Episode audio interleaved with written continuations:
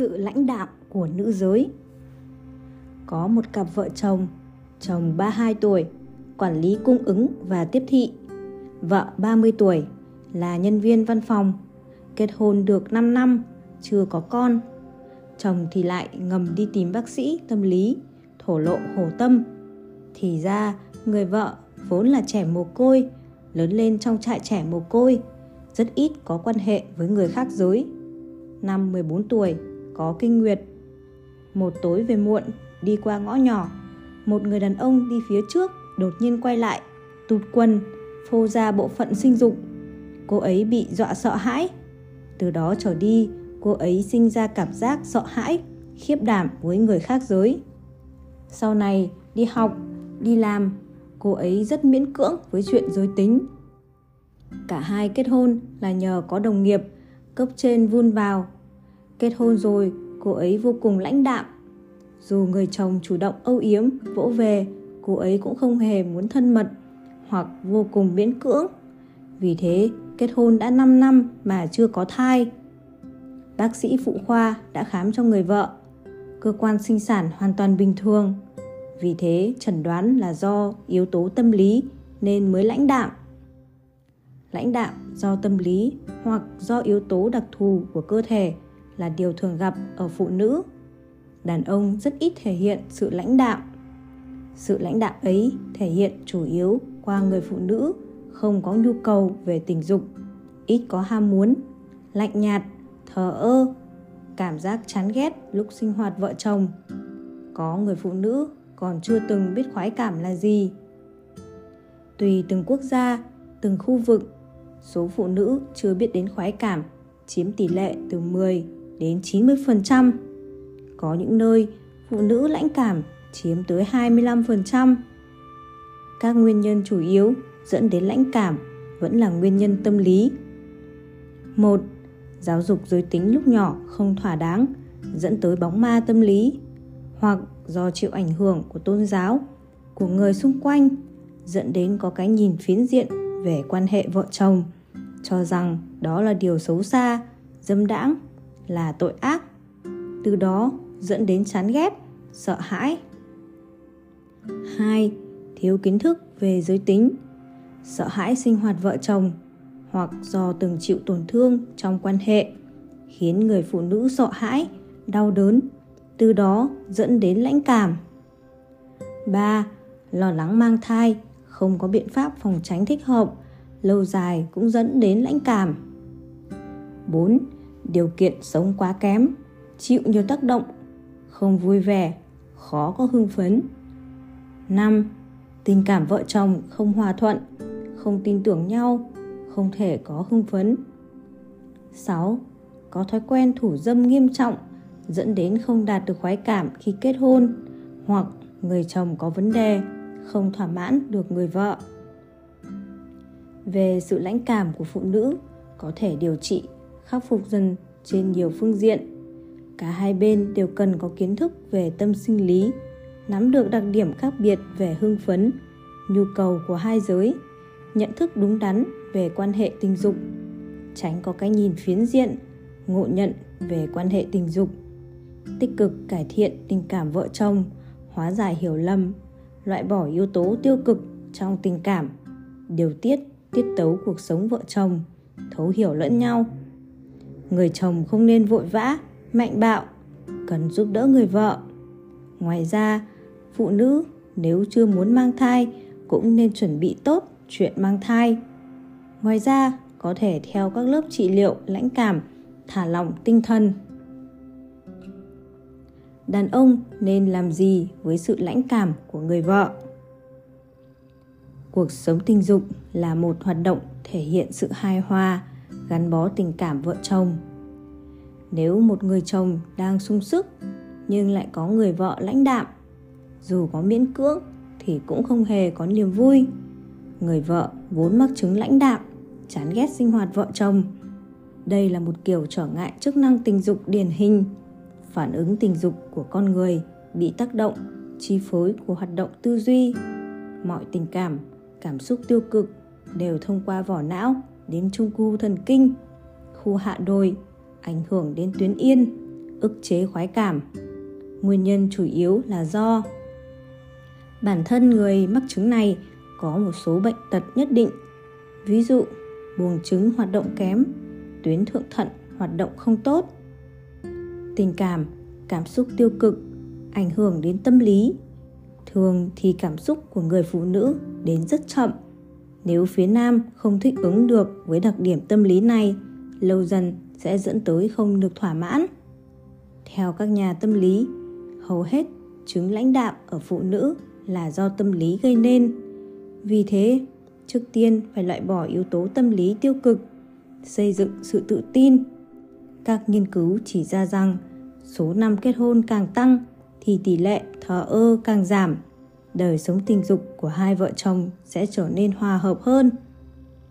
Xây dựng tình cảm vợ chồng, tình cảm vợ chồng bất hòa, hôn nhân không tình yêu sẽ khiến đời sống tình dục không thoải mái người chồng cần quan tâm người vợ hơn phối hợp hỗ trợ vợ về tinh thần công việc việc nhà giải quyết mâu thuẫn theo hướng tích cực cả hai bên cần phối hợp tích cực với nhau người chồng cần chậm rãi gợi lên hứng thú của người vợ.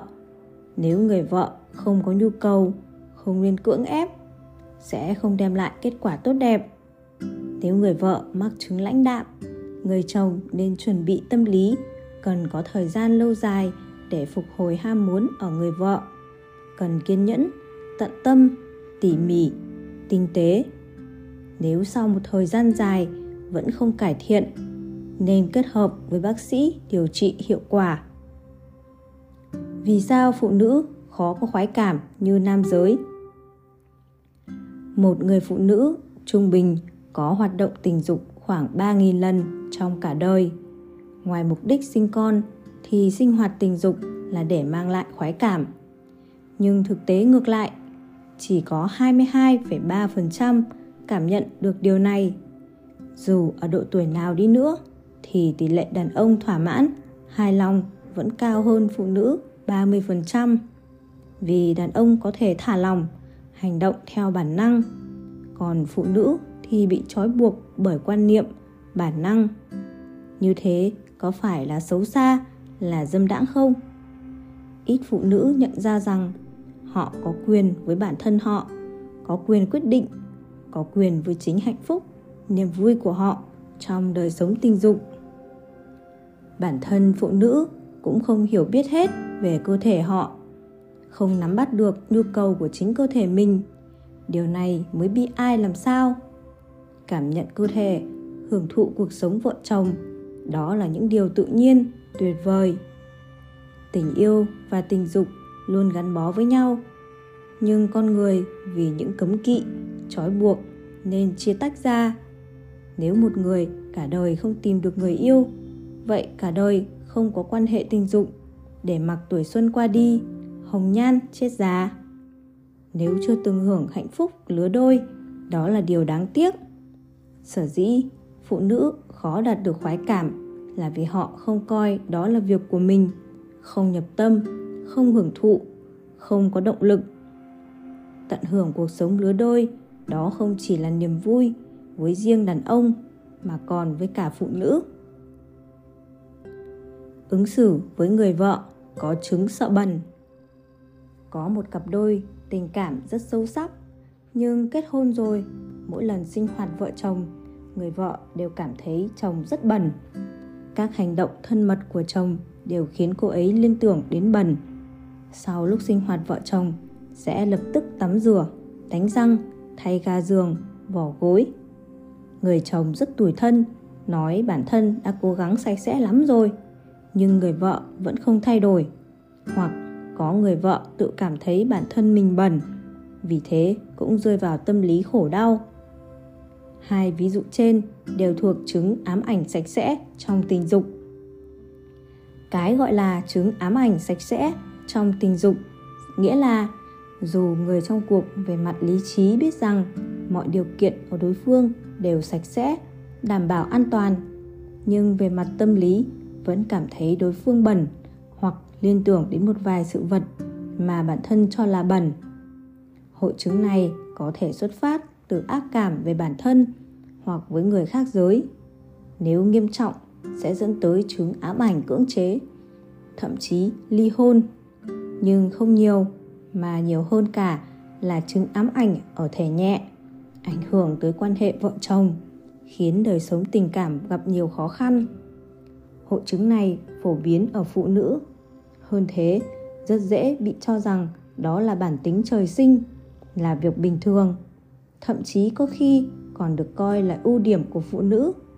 Nó được thể hiện dưới ba dạng. một Ám ảnh sạch sẽ về cơ thể Trước tiên là với bản thân cơ thể người bệnh, nhất là với cơ thể, cơ quan sinh dục. Vì thiếu khuyết sự hiểu biết khoa học nên cho rằng bẩn, xấu xa, sau đó là ác cảm về cơ thể của đối phương. 2. Ám ảnh sạch sẽ về hành vi Đầu tiên, để chỉ nữ giới tự chia hành vi tình dục của mình thành tốt và xấu. Đoan trang và lả lơi. Trên cơ sở đó, khi thân mật chỉ cho phép bản thân làm những hành vi tốt, chán ghét và không thể làm ra những hành vi xấu. Đồng thời, họ cũng rất ghét những hành vi khác ở đối phương. Dù đối phương có thể hiện tình cảm yêu đương chân thật, họ cũng cảm thấy đó là điều xấu xa, bẩn thỉu không chấp nhận, thậm chí coi đó là xúc phạm. 3. Ám ảnh sạch sẽ về tinh thần. Có những phụ nữ sẽ nghiêm khắc trói buộc bản thân, không cho phép bản thân nghĩ tới những chuyện liên quan tới tình dục. Không cho phép bản thân nảy sinh ham muốn tình dục, cho rằng làm vậy là tâm hồn bị nhiễm bẩn, xấu xa, thậm chí là tha hóa về đạo đức. Họ theo đuổi tình yêu trong sáng thậm chí không muốn kết hôn. Đồng thời họ cũng cho rằng hầu hết đàn ông đều xấu xa bẩn thỉu vì hầu hết đàn ông đều có ham muốn và theo đuổi về tình dục. Rất nhiều người không coi đây là chứng bệnh không muốn lý giải, tìm hiểu nguyên do, thường cho rằng đối phương không yêu mình, không thực sự yêu mình. Còn chừng ám ảnh sạch sẽ của mình chẳng qua chỉ là quá sạch sẽ, thậm chí là tình yêu thanh cao. Kỳ thực, đây là một vấn đề tâm lý, về quan niệm không thấu đáo, chuẩn xác, không nhìn nhận được bản chất của vấn đề. Hội chứng này không phải tự nhiên mà có phần nhiều là do quan niệm tư tưởng của xã hội. Phụ nữ chịu ảnh hưởng tư tưởng truyền thống mà thành. Xã hội phong kiến coi phụ nữ là công cụ sinh, sinh con là đồ chơi của đàn ông không cho phép phụ nữ được quyền lợi và tự chủ ý thức về tình dục. Nên họ yêu cầu phụ nữ phải tuân theo các lễ giáo ngặt nghèo. Từ nhỏ đã nhồi nhét vào đầu các bé gái về thân phận thấp kém xấu xa của mình. Hội chứng này rõ ràng vừa không phù hợp với tri thức khoa học, vừa bất lợi cho quan hệ đôi bên. Dù người phụ nữ không có ác cảm với đối phương, thì vẫn có ác cảm với bản thân. Từ đó, không thể thoải mái về tâm lý, toàn tâm cho cuộc yêu đương. Hội chứng này cũng khiến phụ nữ hiểu nhầm, trách nhầm đàn ông, nhưng lại khiến cho những kẻ ngụy cân tử được lợi hội chứng này cũng khiến ham muốn của phụ nữ hạ thấp và họ hoàn toàn bị động trong cuộc yêu. Các bước để loại bỏ hội chứng này. Thứ nhất, phải nhận thức được sự tồn tại của nó. Nếu nhận thấy bản thân khi tiếp xúc thân mật, gần gũi mà nảy sinh tình cảm chán ghét, miễn cưỡng thì phải xem đó có là chuyện thường diễn ra hay không. Bản thân có kháng cự tự chủ mà liên tưởng tới cái bẩn, cái xấu hay không? Có phải bản thân rất dễ chú ý tới những điều này? Tất nhiên, tâm lý con người bị ảnh hưởng bởi nhiều yếu tố, nên thường mọi người sẽ không dễ nhận ra được sự tồn tại của hội chứng này. Thứ hai, tìm hiểu nguyên do. Chú ý tìm hiểu những việc xảy ra thời ấu thơ, niên thiếu. Nhớ lại xem phản ứng của bản thân khi đó ra sao chỉ cần rõ ràng rằng đó không phải là bệnh vốn có, cũng không phải là do trân trọng bản thân theo đuổi tinh thần, mà là do chịu ảnh hưởng ở một giai đoạn nào đó của sự việc nào đó. Tất nhiên, nếu nghiêm trọng, nên nhờ tới tư vấn tâm lý. Thứ ba là tích cực, chủ động tìm kiếm giải mẫn về tâm lý, giải mẫn cảm cần dựa vào sự nhiệt tình để thay thế chứng ám ảnh sạch sẽ. Trong quá trình trên, cần có sự phối hợp của cả hai vợ chồng, nhưng không nên tấn công trực diện. Ví dụ, phát hiện đối phương mắc chứng này, trước hết cần phải làm rõ đó là loại nào. Tìm cách thích hợp, cố gắng làm những chuyện mà đối phương không thấy phản cảm nhiều hơn. Đó có thể là lời khen ngợi, quan tâm, vỗ về tạo sự ám thị và dẫn dắt đối phương, khiến đối phương nhận thức được chứng bệnh của mình, chớ nên trực tiếp phê bình. Bước tiếp theo là bàn tới sự trợ giúp cụ thể hơn trên cơ sở nhiệt tình và lòng tự tin. Có những khi, trong quá trình ấy còn loại bỏ được những tâm lý bất lợi của cả hai phía, tạo ra kết quả đáng ngạc nhiên.